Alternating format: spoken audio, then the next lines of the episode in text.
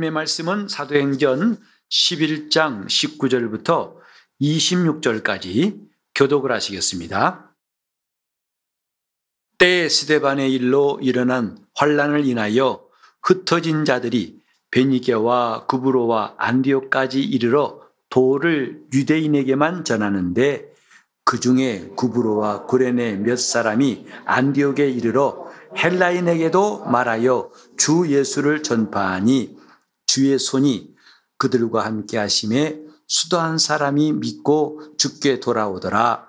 예루살렘 교회가 이 사람들의 소문을 듣고 바나바를 안디옥까지 보내니 저가 이르러 하나님의 은혜를 보고 기뻐하여 모든 사람에게 굳은 마음으로 죽게 붙어 있으라 권하니 바나바는 착한 사람이요 성령과 믿음이 충만한 자라 이에 큰 무리가 죽게 도하더라 바나바가 사울을 찾으러 다소에 가서 만남에 안디옥에 데리고 와서 둘이 교회에 1년간 모여 있어 큰 무리를 가르쳤고 제자들이 안디옥에서 비로소 그리스도인이라 일컬음을 받게 되었더라. 아멘. 오늘도 주님을 사랑하고 우리 주님을 의지하며 예배한 여러분 심령에 하나님의 놀라운 평강과 위로와 또 복이 충만하시기를 예수 이름으로 축복합니다. 한경직 목사님 그러면 한국교회의 신앙의 거목이라고 할 수 있는 목사님 중에 한 분이십니다.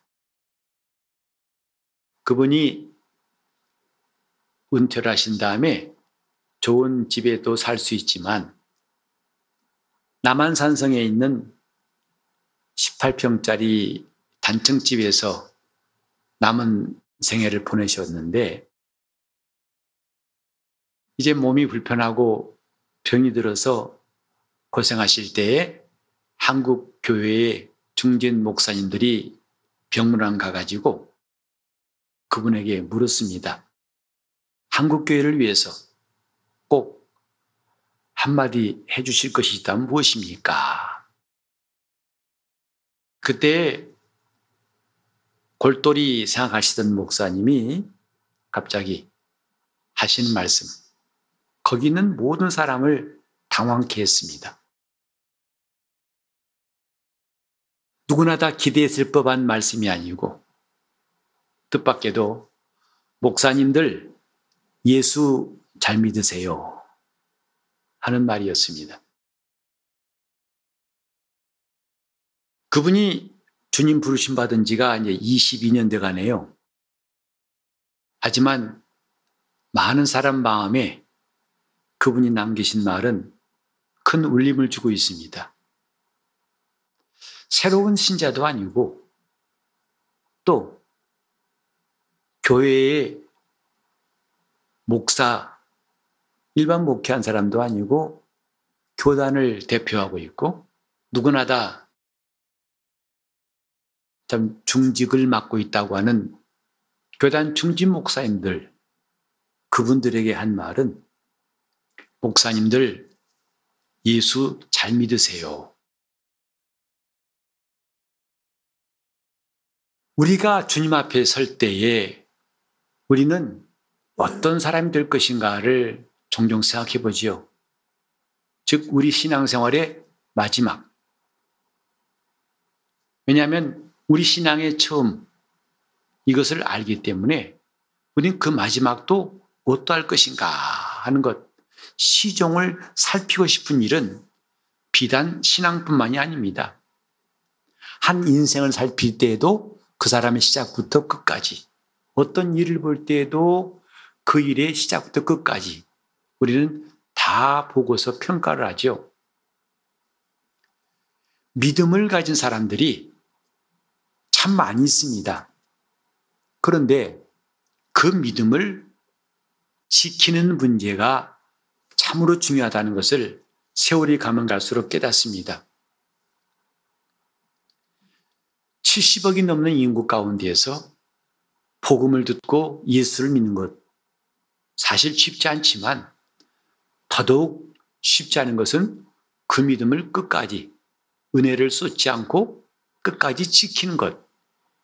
이것 또한 참 쉽지 않고 귀하구나 하는 것을 그 목사님의 말씀을 통해서 다시 한번 깨닫습니다. 목사님들 예수 잘 믿으세요. 이 본문은 지금 신앙을 처음 시작하는 이방인 교회 성도들에게 바나바가 한 설교가 나와 있습니다. 지금까지는 유대인들이 대부분 그리스도인이었지만 이제부터 본격적으로 이방인들로 이루어진 주님의 교회가 시작되었는데 그게 바로 안디옥 교회였습니다. 안디옥 교회는 나중에 예루살렘 교회와 함께 이방 선교의 기지가 되었고 하나님이 귀 쓰시는 교회가 되었죠. 이 안디옥 교회에서 예루살렘 교회부터 보냄받은 바나바 훌륭한 하나님의 사람이 이제 막 신앙을 갖기 시작한 그 많은 성도들에게 했던 메시지가 오늘 다시금 우리 마음에 울려왔으면 좋겠다 싶어가지고 이 본문을 정했습니다. 그 내용은 다른 게 아니라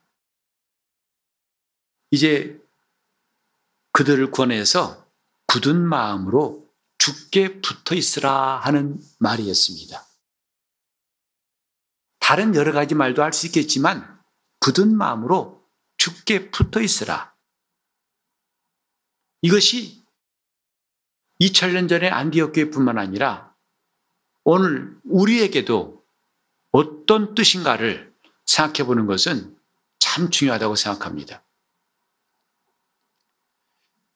예수를 믿는 것, 과연 그것이 뭘까? 우린 종종 생각해 봅니다. 아까도 말씀드렸듯이 그 한경진 목사님의 짤막한 에피소드를 보면서 특별히 목사인 저가 느끼는 것은 더 많이 있는 것 같아요. 이 땅에 수만 명의 목사가 있는데 어떤 목사는 이렇게 하나님께서도 기뻐하시겠지만 사람들의 마음속에 특별히 믿는 사람 마음속에까지 큰 감동을 주고 그분의 삶이 아주 칭찬도 받고 존경받는 삶이 있는가 하면 그렇지 않은 목사도 있다는 것을 우리는 알고 있습니다. 심지어 사람들에게 지탄을 받고 또 그것이 흠이 되고 욕이 되는 것도 보면서 나는 어떤 사람이 되어야 할 것인가 하는 것을 생각해 보는 아침입니다. 여기 보면은 굳은 마음으로 라는 것은 원래 원문의 뜻을 본다면 한 목적을 향해서 흔들림이 없는 마음으로 이 뜻입니다. 즉, 흔들리지 말아야 한다는 것이 여기 강조되어 있어요. 굳은 것은 흔들리지 않죠. 제가 고등학교 때 고문 시간에 배웠던 구절이 떠오릅니다. 그때는 하도 입학시험 위주라서 주로 외웠습니다. 그 외운 효력이 지금까지 있네요. 뿌리 깊은 나무간 바람에 아니밀세. 그래서 뿌리 깊은 나무는 바람에 흔들리지 않는다. 신앙생활도 똑같다고 생각합니다. 믿음이 굳은 사람, 마음을 굳게 해서 믿음을 가진 사람은 흔들리지 않는다. 우리가 종종 얼마나 흔들릴 때가 많은가? 믿음이 흔들릴 때가 얼마나 많은지 사람들에 의해서, 환경에 의해서, 어떤 사건에 의해서 또 심지어는 자기가 몸이 아프고 어떤 어려운 일을 겪었을 때에 우리는 그동안에 있던 믿음이 뿌리채 흔들리는 것 같아가지고 매우 고통스러울 때가 있지요. 성경에도 예수님이 씨 뿌린 자 비유 말씀하실 때 가시 떨기 위해 떨어진 씨에 대해 말씀하실 때 세상의 염려와 재류와 유혹의 말씀이 막혀 온전히 결실치 못하는 자요. 물론 이 사람은 길가처럼 즉시 말씀을 버리지도 않았고 돌짝밭에 때려진 씨 마냥 믿음을 가지고 있다가 나중에 믿음을 저버리지도 않았어요. 믿음은 갖고 있지만 이 사람은 염려와 유혹과 욕심 때문에 말씀이 막혀서 잘하지 못한다. 즉, 끝없이 흔들리니까 잘할 틈이 없는 거죠. 이런 세파의 저런 물결에 끝없이 부대끼니까 잘할 틈이 없는 것입니다. 수십 년 동안 믿었지만은 믿음이 흔들린 사람은 믿음이 잘하지 않는 것, 그건 당연한 것일 거예요. 그래서 바나바가 권한 게 뭐냐면 바로 굳은 마음으로 곧 어떤 일이 있을지라도 그 방향과 지향점을 놓치지 말고 흔들리지 않아야 한다. 이것이 처음으로 예수를 믿은 이방인 성도들에게 한 권면이었어요. 굳은 마음으로. 그 다음에 두 번째는 뭐냐면 죽게 붙어 있으라 하는 말씀이죠. 이것도 원문의 뜻을 보면은 예수를 삶의 중심에 두라. 주님이 삶의 중심이 되게 하라. 이 뜻입니다. 즉, 예수가 모든 삶의 원리와 기준이 되어야 한다. 이런 말로 해석할 수가 있습니다. 우리를 돌이켜본다면 우리가 예수 믿은 다음에 은혜 받고 기뻐하다가 왜 흔들리는가? 기준이 없어요. 혹은 있다 하더라도 주님이 기준이 아니라 내 스스로의 가치관, 내가 살아온 경험이 기준이고 내 이론이 기준일 때가 많습니다. 그러니 자기는 옳다고 시작했지만 나중에 무너지고 낭패를 경험하는 게 부지기수죠. 그러나 성경은 말합니다. 믿음의 주시오 온전케 하신 이신 예수를 바라보자.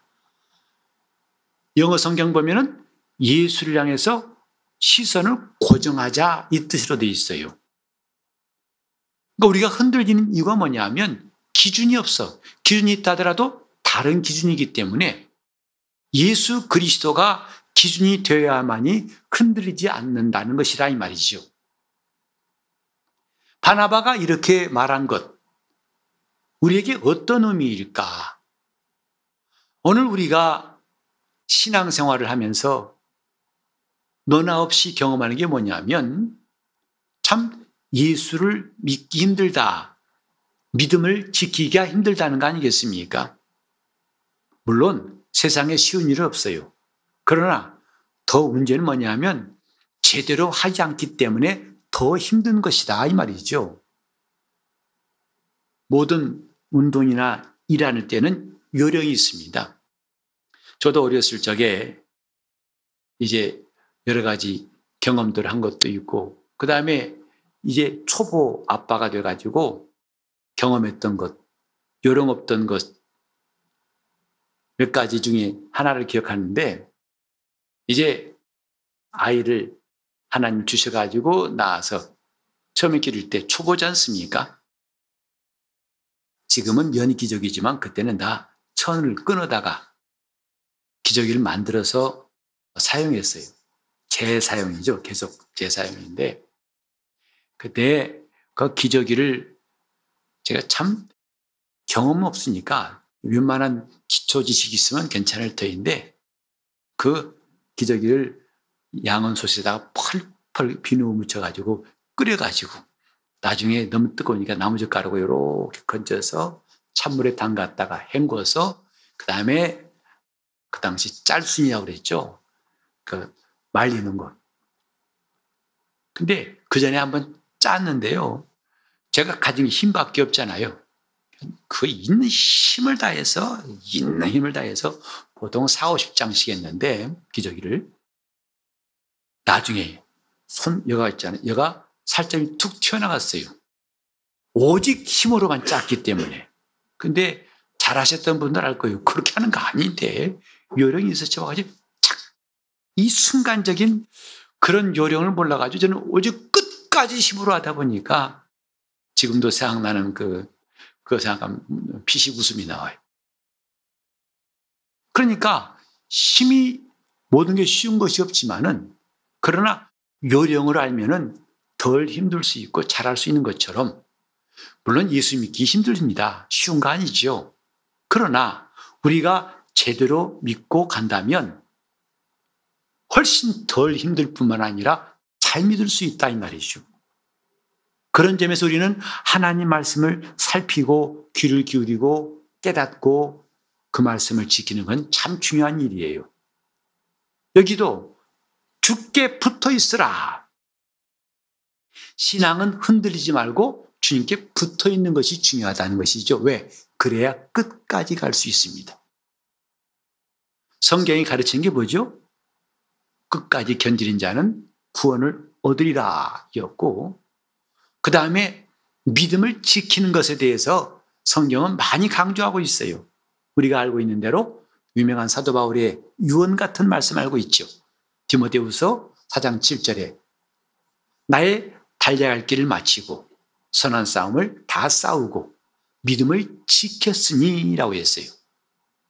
사도 바울은 자기 일생을 그 구절에 딱 압축해서 말했어요. 내가 지금까지 해온 삶은 바로 이거다. 선한 싸움을 싸우고 달려갈 길을 다 하고 믿음을 지켰다. 얼핏 보면 세 가지로 보이지만 사실은 한 가지예요. 한 가지의 다른 각도에서 말하는 것이라고 할 수가 있습니다. 결국은 선한 싸움을 싸웠다는 건 믿음을 지켰단 말이고 다른 박지를 다했다는 것은 믿음을 잘 지켰다는 뜻이죠. 달리기 한 선수가 출발점에서부터 마지막 결승점까지 최선을 다하는 거 그게 다른 박지를 잘한 거 아니겠습니까? 믿음도 이와 같이 시작도 중요하지만 끝까지 잘 지키는 것 참 중요합니다. 우리는 이번 코로나 사태를 통해서 믿음을 지키는 것이 참 많은 어려움이 있다는 것을 느끼게 되고 이제는 코로나가 있어서 정말 느슨했던 신앙생활이 다시 돌아오기가 참 쉽지 않겠다는 염려도 생겨요. 물론 반대로 이번 교회도 깨어가지고 기도하시고 하나님과의 대면하는 것, 그분과의 관계가 돈독해지는 것에 대해서도 중요하게 아신 분도 있을 것입니다만은 어쨌든 이렇게 믿음을 지킨다는 것이 얼마나 중요한가. 왜냐하면 믿음을 지키지 않는 것이 많고 믿음을 지키기가 쉽지 않기 때문에 믿음을 지키라 하는 거죠. 여기도 뭐냐면 죽게 붙어 있으란 말은 뭐죠? 그만큼 떨어지기가 쉽지 붙어 있기는 쉽지 않다는 거예요. 공부하고 있는 사람한테 예, 공부해라. 의미가 없는 이야기죠. 지금 식사하고 있는데 밥 먹어 참 쑥스러운 말일 것입니다. 밥을 안 먹기 때문에 먹으라는 것이고 아직 자고 있기 때문에 일어나고 깨우는 것이죠. 사람들이 믿음을 가진 다음에 주님을 만난 다음에 주님께 붙어 있고 주님과 함께 있는 것이 얼마나 좋은지를 깨닫는데 그것이 오래 가지 못하고 점점 멀어지기 때문에 죽게 붙어 있으라는 거 아니겠습니까? 우린 돌이켜보면요. 은혜 받고 난 다음에 그 생활은 참 무엇으로 설명이 안 돼요. 왜? 힘들어도 힘든 줄을 모르겠어요. 불평이라는 것을 찾을 수가 없었어요. 다 좋았어요. 기도합시다. 그러면 아멘 하고 기도하기 시작하고 우리 예배로 가죠. 아, 그거 참 반갑고 그래서 맨날 월화수목금토 주일이 아니라 맨날 주일 주일 주일 주일 주일 주일 일주일이 다 주일이었으면 좋겠고 또 하나님 말씀 듣는 것이 얼마나 좋은지 지금은 그런 교회가 별로 없을 것입니다만 보통 설교가 50분 1시간이었고 지금도 어떤 교회는 2시간씩 설교한다고 그래요. 20분이면 족하다고 하는 사람들이 많은 이때에 2시간씩 설교 듣는 게 쉽겠습니까마는 거기서 훈련된 사람들은 아주 그것이 불편하지 않고 편하고 좋다고 합니다. 마치 내가 소파에 앉은 것처럼 내 영혼의 소파, 신앙생활은 그렇게 영혼의 소파와 같아 한다 이 말이죠. 그렇게 감사하고 또 부흥했다면 보통 두 시간씩이죠.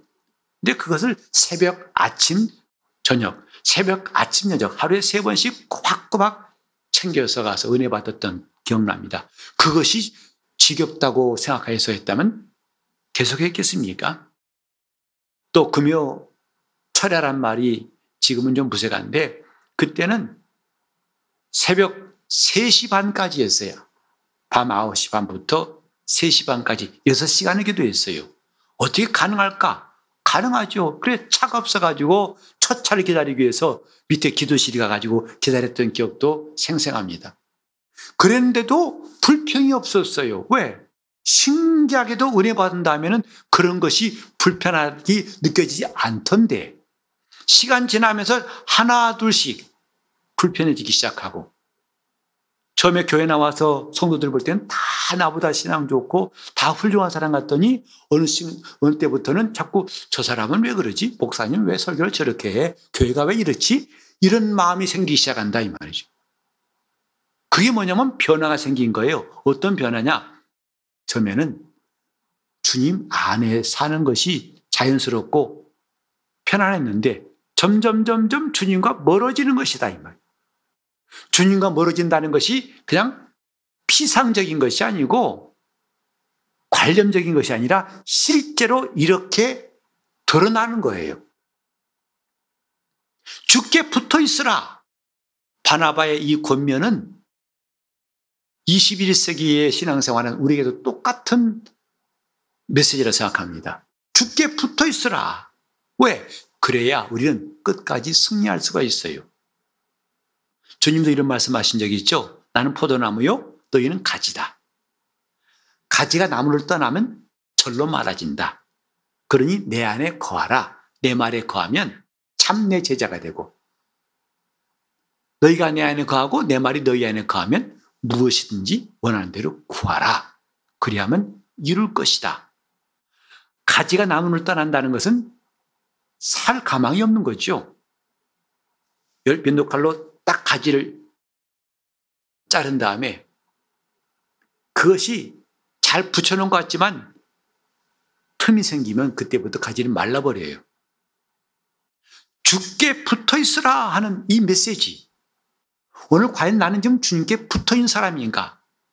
우리는 이것이 가장 근본적인 문제고 사실 우리가 이 근본적인 답만 찾는다면 우리는 거의 모든 문제를 다 해결할 수가 있을 것입니다. 여러분이 지금 영적으로 힘들어하고 또 환경으로 힘들어하는 모든 것들이 다 이것이 근본 문제인 줄 안다면 해결되지 않을 것은 하나도 없을 거예요. 문제가 뭐냐면 주님과 가깝질 않아요. 점점 떨어지고 멀리 가고 있어요. 그래도 그걸 깨닫지 못하고 있어요. 전에는 기도가 막 터져 나오더니 지금은 기도할래도 땀을 뻘뻘 흘리고 기도가 안 나옵니다. 저는 기도 잘했었는데 저는 성경 보면은 결코 기도하지 않았어요. 성경에 빨려 들어가는 것처럼 그 말씀 하나하나가 신기하고 너무 좋았는데 이제는 성경 보는 게 너무나 힘들어요. 성경책 펴는 것도 어렵고 읽어도 무슨 말인지 모르겠고 낯설다 낯설다 무척 낯선 사람 만난 것처럼 이렇게 성경도 멀어지는 것. 그게 뭘까요? 주님께 붙어 있지 않다는 것을 증거하는 거예요. 죽게 붙어 있으라. 우리는 이 시대에도 어떤 이단 사설들, 성도들 미혹하는 악한 자들의 일들을 많이 보고 있습니다. 그리고 그들이 말하는 제안에 솔깃할 때가 있어요. 그렇게 해야 구원받는다. 그렇게 해야 이 다음에 주님 오실 때 들림받을 수 있다. 사실 성도라면요. 예수 믿는 사람이라면 누구나 다 주님이 공중에 임하실 때에 우리 몸이 변화되고 부활하여서 공중에서 주를 뵙는 것을 다 소망합니다.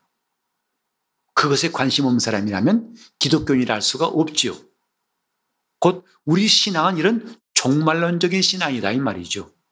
이것이 없다면 우리가 지금 하고 있는 것에 무슨 만족이 있고 무슨 기쁨이 있겠습니까? 비록 지금은 힘들고 어려워도 마침내 우리는 승리의 날, 뭐가 승리입니까? 주님이 오실 때 갑자기 몸이 깃털보다 가벼워져서 하늘로 끌어 올라가서 나팔 소리와 함께 임하시는 주님을 공중에서 배웠고 거기서 베풀어지는 혼인잔치, 어린 양의 혼인잔치에 참여하는 것, 이것이 승리의 날이거든요. 그런데 이것을 원하지만 정작 어떻게 해야 할지 알지 못해서 이리 방황 저리 방황하고 이렇게 꼬이는 자에게 넘어가고 저렇게 속인 자에게 끌려가는 것이 한두 번이 아니죠. 이단에 빠지면 다시 나오기 어렵습니다. 근데 그들의 공통점이 뭐냐면 뭔가 특별한 것을 말해요. 지금까지 감췄던 진리를 알게 한다. 그리고 이렇게 하면 된다 하고 특별한 방법을 제시합니다. 자기들한테 와야 되고 자기에게 배워야 되고 자기들의 멤버가 되어야 한다. 하지만 성경은 이미 너무나 간단하고 단순하고 분명한 옳은 답을 말씀하고 있어요. 죽게 붙어 있으라. 죽게 붙어 있는 사람은 걱정할 것 없이 주님의 날에 공중에서 주를 배울 것입니다. 첫째 부활, 특별한 사람이 하는 게 아니에요. 죽게 붙어 있는 사람은 그때에, 그때에 누구나 다 하늘에서 주를 배울 수 있습니다. 그래서 바울이 말했죠. 부활도 다 순서가 있다. 차례가 있다 그랬어요. 그래서 이제 각각 자기 차례대로 될 것인데 먼저는 첫 열매인 그리스도요. 다음에는 그리스도 강림하실 때 그에게 붙은 자요라고 고린도전서 15장 23절에 말씀했어요. 주님 강림하실 때 그에게 붙은 자가 첫째 부활에 참여할 것이라고 말씀했거든요. 오늘 저 여러분 괜히 엉뚱한 짓 하다가 시간 보내지 않습니까? 가끔 이단에 빠진 사람 보면 참 안타깝죠. 저렇게 해도 성경이 약속한 것은 없어요. 근데 그들은 황당한 것에 매여가지고 엉뚱한 일 하다가 결국은 그 영혼이 어찌 될까 걱정이 심이 된다 이 말이죠. 성경은 답이 나와 있어요. 죽게 붙어 있으라. 주 강림하실 때 그에게 붙은 자가 주님 앞에가 설 것이라고 말씀했습니다. 오늘 저와 여러분이 정말 신앙생활 할 때도 기본 어떤 지혜가 필요한 것 같아요. 이제 우리 교회도 이번에 대학교에 그 다음에 초등학교에 입학한 학생들이 몇이 있어서 축하의 말씀을 전하고 싶어요. 근데 학생들이 돼가지고 공부할 때 내내 공부 잘하는 학생은 책 타령 안 합니다. 안 그런 사람이 되게 아, 이 참고서가 좋아 보이고 옆에 있는 친구 참고서가 더 좋아 보이고 해서 책 찾다가 다 시간 지나요. 이 책이 앞에 몇 장 보다가 또 다른 책. 그러니까 그 어떤 책마다 뒤에까지 본 책이 없어요. 또 지금은 이제 수능 시험이지만 우리 때는 예비고사라고 했어요. 그 뒤에는 학력고사 그랬는데 거기에 전국 수석한 사람 가끔 신문에 인터뷰 나와요. 어떻게? 그러면 얄미울 만큼 거의 공통적이 뭐냐면 학원도 가지 않았어요. 학교 수업만 충실히 받았어요. 얼마나 화가 납니까? 비싼 과외 한 사람 뭐가 되는 거예요? 잠도 못 자고 그들이 말하죠. 꼬박꼬박 하루에 6시간 잤어요. 정말 눈이 팽팽 돌더라고요. 나는 몇 시간 못 자고 맨날 공부했는데.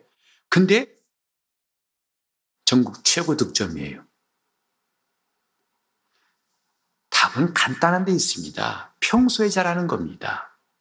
신앙생활, 평소에 잘하면 그 사람이 성공할 수 있어요. 평소에 주님께 붙어 있는 사람, 이 사람만큼 신앙생활 잘하는 사람은 또 없다고 해도 과언이 아닙니다. 죽게 붙어 있으라. 기초가 그겁니다. 기초란 것은 시시한 게 아니라 정말 중요한 걸 말하는 거예요. 진짜 중요하고 기초를 대신할 수 있는 것은 아무것도 없어요. 집도 기초가 부실하면 아무리 잘 지을라 해도 다 무너져 버리죠. 죽게 붙어 있으란 이 말씀. 이 말씀과 가장 가까운 게 뭐냐면 믿음을 굳게 하라 이 말이에요. 그러고 보니까 성경에 믿음을 굳게 하라는 말씀이 여기저기 나오더라고요. 믿음은 약해지면 안 되는 것이고 굳세게 돼야 한다. 아, 저는 원래 믿음 없어서요. 이런 말이 겸손을 드러냈던 때는 이미 지났습니다. 우리는 그런 말에 자기를 숨지, 숨기지 말아야 되고 믿음은 굳세야 한다고 생각합시다. 믿음을 굳게 하라고 성경에 말씀했기 때문입니다. 내 믿음은 굳세게 돼야 한다고 스스로 우리 다짐해야 됩니다. 믿음 약한 것을 핑계 삼을 필요가 없다 이 말이죠. 핑계 삼아서는 안 된다 이 말이죠. 믿음은 굳세야 한다. 믿음은 굳센 것이 정상이다. 라고 우린 여겨야 됩니다. 그런데 그 믿음을 어떻게 굳게 하느냐? 사도행전 15장 32절 보면은 유다와 신라도 선지자라 여러 말로 형제를 권면하여 굳게 하고 그랬어요. 믿음은 하나님 말씀을 들을 때 굳세게 되는 겁니다. 그래서 이 선지자들로 사역했던 유다와 신라가 부지런히 성도들에게 권면하고 권면하는 그 말로 믿음이 굳게 되더라. 또 고린도전서 15장 2절에도 바울이 말했죠. 너희가 만일 나의 전한 그 말을 굳게 지키고 헛되이 믿지 아니하면 이로 말미암아 구원을 얻을 것이다. 다른 거 없습니다. 하나님 말씀을 굳게 지키는 것. 이것이 내 믿음이 붙게 되는 거예요. 성경에 말씀했죠. 믿음은 들음에서 라며 들음은 그리스도의 말씀으로 말미암느니라. 다른 방법이 없습니다. 혼자서는 믿음이 생길 수가 없고요. 자기의 결심 갖고는 믿음은 굳세게 될 수가 없습니다. 하나님 말씀을 굳게 지키는 것만큼 그리고 고린도서 16장 3절에 보면 뭐라고 했냐면 깨어 믿음에 굳게 서서 남자답게 강건하여라고 바울이 말했어요. 믿음에 굳게 서서 이게 우리는 믿음이 약하다는 것을 더 이상 핑계하지 말고 우리 모두가 다 믿음이 굳선 사람 됩시다. 이것이 우리가 해야 할 일이에요. 지금 내 믿음이 약해지는 것 우리가 유혹받고 불순종하면 점점 믿음은 약해지기 마련입니다. 주님과 떨어지면 믿음은 약해지기 마련이고 결국은 죽습니다. 가지가 나무를 떠나면 절로 말라지는 것처럼 주님께 붙어 있지 않는 사람 치고 믿음이 유지될 리가 없어요.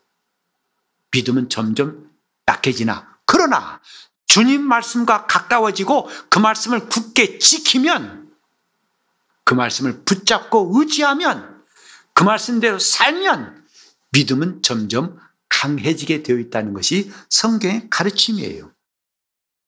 골로새 2장 7절에 이런 말씀이 있죠.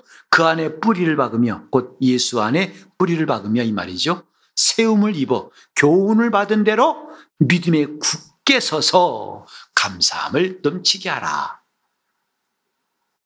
이 외에도 제가 좀 인용하고 싶은 성경이 많이 있지만은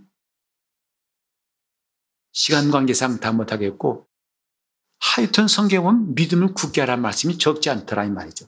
우리가 마음에 다짐합시다. 나는 믿음을 굳게 하리라. 나는 믿음을 굳게 하리라. 이것만큼 내 몸이 건강한 것보다 더 중요한 게 이거예요. 믿음이 굳세게 되면 내 몸도 건강해질 수밖에 없어요. 믿음이 굳센 사람을 누가 이깁니까? 누가 그를 넘어뜨릴 수 있습니까? 하나님 말씀에 이렇게 우리로 하여금 죽게 붙어 있으라는 말씀. 사실 이 바나바가 한 말이지만은 이 성경에 나와 있으나 있는 것처럼 바나바는 성령과 지혜가 충만한 사람이고 착한 사람이라고 나와 있어요. 그가 성령 충만하여 증거한 이 말은 주님께서 우리 교회에 하신 말씀이라고 믿어도 결코 틀리지 않습니다. 죽게 붙어 있으라. 오늘 내가 지금 과연 주님과 가까운지 뭔지를 우린 끊임없이 하나님 말씀을 통해 진단해 봐야 됩니다. 나는 지금 주님과 멀어지고 있는가? 벌써 내 영혼이 지쳐있고 힘든 것은 그만큼 주님과 멀어지다는 뜻이지요. 내가 신앙생활하기 뭔가 부담스럽고 불편하고 힘들고 하기 싫은 것, 이건 벌써 주님과 멀어지고 있다는 뜻인 줄 알고 그때 돌이켜가지고 부지런히 주님께로 나아가고 사모하는 것, 그게 사는 길입니다. 그것이 내 영혼이 이기는 길입니다. 우리 모두 승리합시다. 왜? 승리한 사람만이 그날의 주님을 뵐 수 있어요. 성경에 말씀해 있죠. 디모데전서 4장 1절 이하에 보면 성령이 말씀하시기를 후일에 어떤 사람이 믿음에서 떠나서 미혹해 하는 영과 귀신의 가르침을 쫓으리라. 제 양심이 화인 맞아서 거짓 것을 쫓는 자니라 하고 경고하고 있어요. 그리고 그렇게 믿음을 떠난 사람의 실명이 성경에 기록되어 있으니 알렉산더와 후메네오라고 나와 있어요. 그 외에도 믿음이 약해지는 것에 대한 경고, 믿음에서 멀어지는 경고를 성경은 여러 군데서 하고 있죠. 오늘 이때 우리는 정말 죽게 붙어 있으라는 이 권면의 말씀이 오늘 주께서 우리에게 하신 말씀으로 받으시고 주님과 가까워질 수 있기를 바랍니다. 주님을 의지하고 사모하고 더 뜨겁게 그저 우리 주님 앞에서 주님 뜻대로 하는 것 사실 그것이 우리 마음에 썩 와 닿지는 않습니다. 여러분 주님 말씀 들을 때 기억하시나요? 처음에 은혜 받을 때는 다 그 말씀이 꿀송이 같고 달고 좋았어요. 아무리 설교 길게 해도 불만이 없었어요. 오늘도 길어질 것 같은데 그건 짧게 할게요. 네. 하나님 말씀은 늘 내게 달게만 들려오는 게 아닙니다. 때론 쓰디쓰게, 찌르게 내 마음을 찌르기도 합니다. 그게 하나님 말씀이에요. 왜냐하면 우리 본성이라는 것은 사람이 왜 주님과 멀어지는가? 죄 때문이죠. 죄가 왜 생깁니까?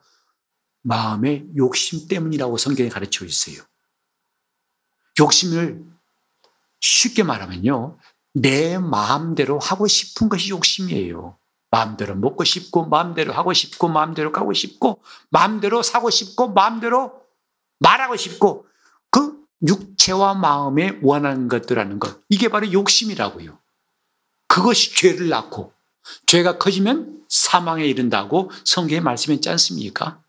그러니까 구원받은 성도랄지라도 육체에 있는 한 이 육체 욕심이 항상 있어요. 이것을 이기지 않고는 내가 죽게 붙어 있는 것은 불가능입니다. 죽게 붙어 있으려면 욕심을 버릴 수 있고 욕심을 이길 수 있어야 되는데 그 말씀이 들려올 때 욕심이 있는 마음에서는 찔림이 돼요. 하나, 우리는 그것이 나에게 양약이 되는 것을 인정해야 됩니다. 그 말씀을 듣고 오히려 어떤 사람은 반발도 하고 시험 들어가지고 교회 안 나온다고도 하는데 그건 참 안타까운 일이에요. 자기에게 늘 즐거운 말만 들려오길 바라는 것은 마치 편식을 좋아하는 아이와 똑같습니다. 어찌하든지 내 영혼에 유익한 것은 쓰든 달든 다 받아들이는 것. 이게 착하고 좋은 마음 아니겠습니까? 이게 좋은 땅 아니겠습니까? 우리는 좋은 땅이 되어서 죽게 붙어 있어 마침내 승리할 수 있기를 예수 이름으로 축원합니다. 그날은 속히 온다고 성경에 말씀하고 있고 우리는 그 징조들을 보고 있지 않습니까? 우리는 죽게 붙어 있어 항상 깨어서 주님 말씀을 굳게 지킴으로 믿음이 굳세게 될 수 있기를 예수 이름으로 축원합니다. 함께 기도하실 때 주님 내가 주님께 붙게 붙어 있는 사람 되게 해달라고 통성으로 기도하시겠습니다. 하나님 아버지 하나님 아버지 이 세상이 험악하고 나는 말할 수 없이 약한 것 주님이 아신 고 우리 영혼을 각각 붙드시고 인도하시기를 원합니다. 주님 말씀대로 살려고 애를 쓰지만 번번이 넘어지고 또 쓰러지는 것을 주님 불쌍히 여겨 주시옵소서. 종이가 그냥 있으면 찢어지기 쉽지만 풀에 불을 묻혀가지고 세멘트 벽에 부착해 놓으면은 찢어지지 않고 그 벽 때문에 견고해지는 것 같이 우리가 주님께 붙어 있는 사람 되게 하여 주시옵소서. 주님과 멀어지는 것을 참으로 위태롭게 끼고 이것을 깨닫고 즉시로 돌이키는 우리 성도들이 다 되게 하여 주시옵시고 그러므로 굳센 믿음으로 주님 앞에 설 때까지 승리하도록 도와 주시옵소서. 내가 믿음이 약하다는 것이 나를 숨기는 구실과 핑계가 더 이상 되지 않도록 주여 우리 주님께서 불쌍히 보시고 회개케 하시고 이 시간 우리 성도들 어린아이부터 어른까지 굳센 믿음의 사람들 되게 하여 주시옵시고 도무지 흔들리지 않고 마지막 날에 주님을 영광스러운 주님을 배울 수 있는 성도들이 다 되게 하여 주시옵소서.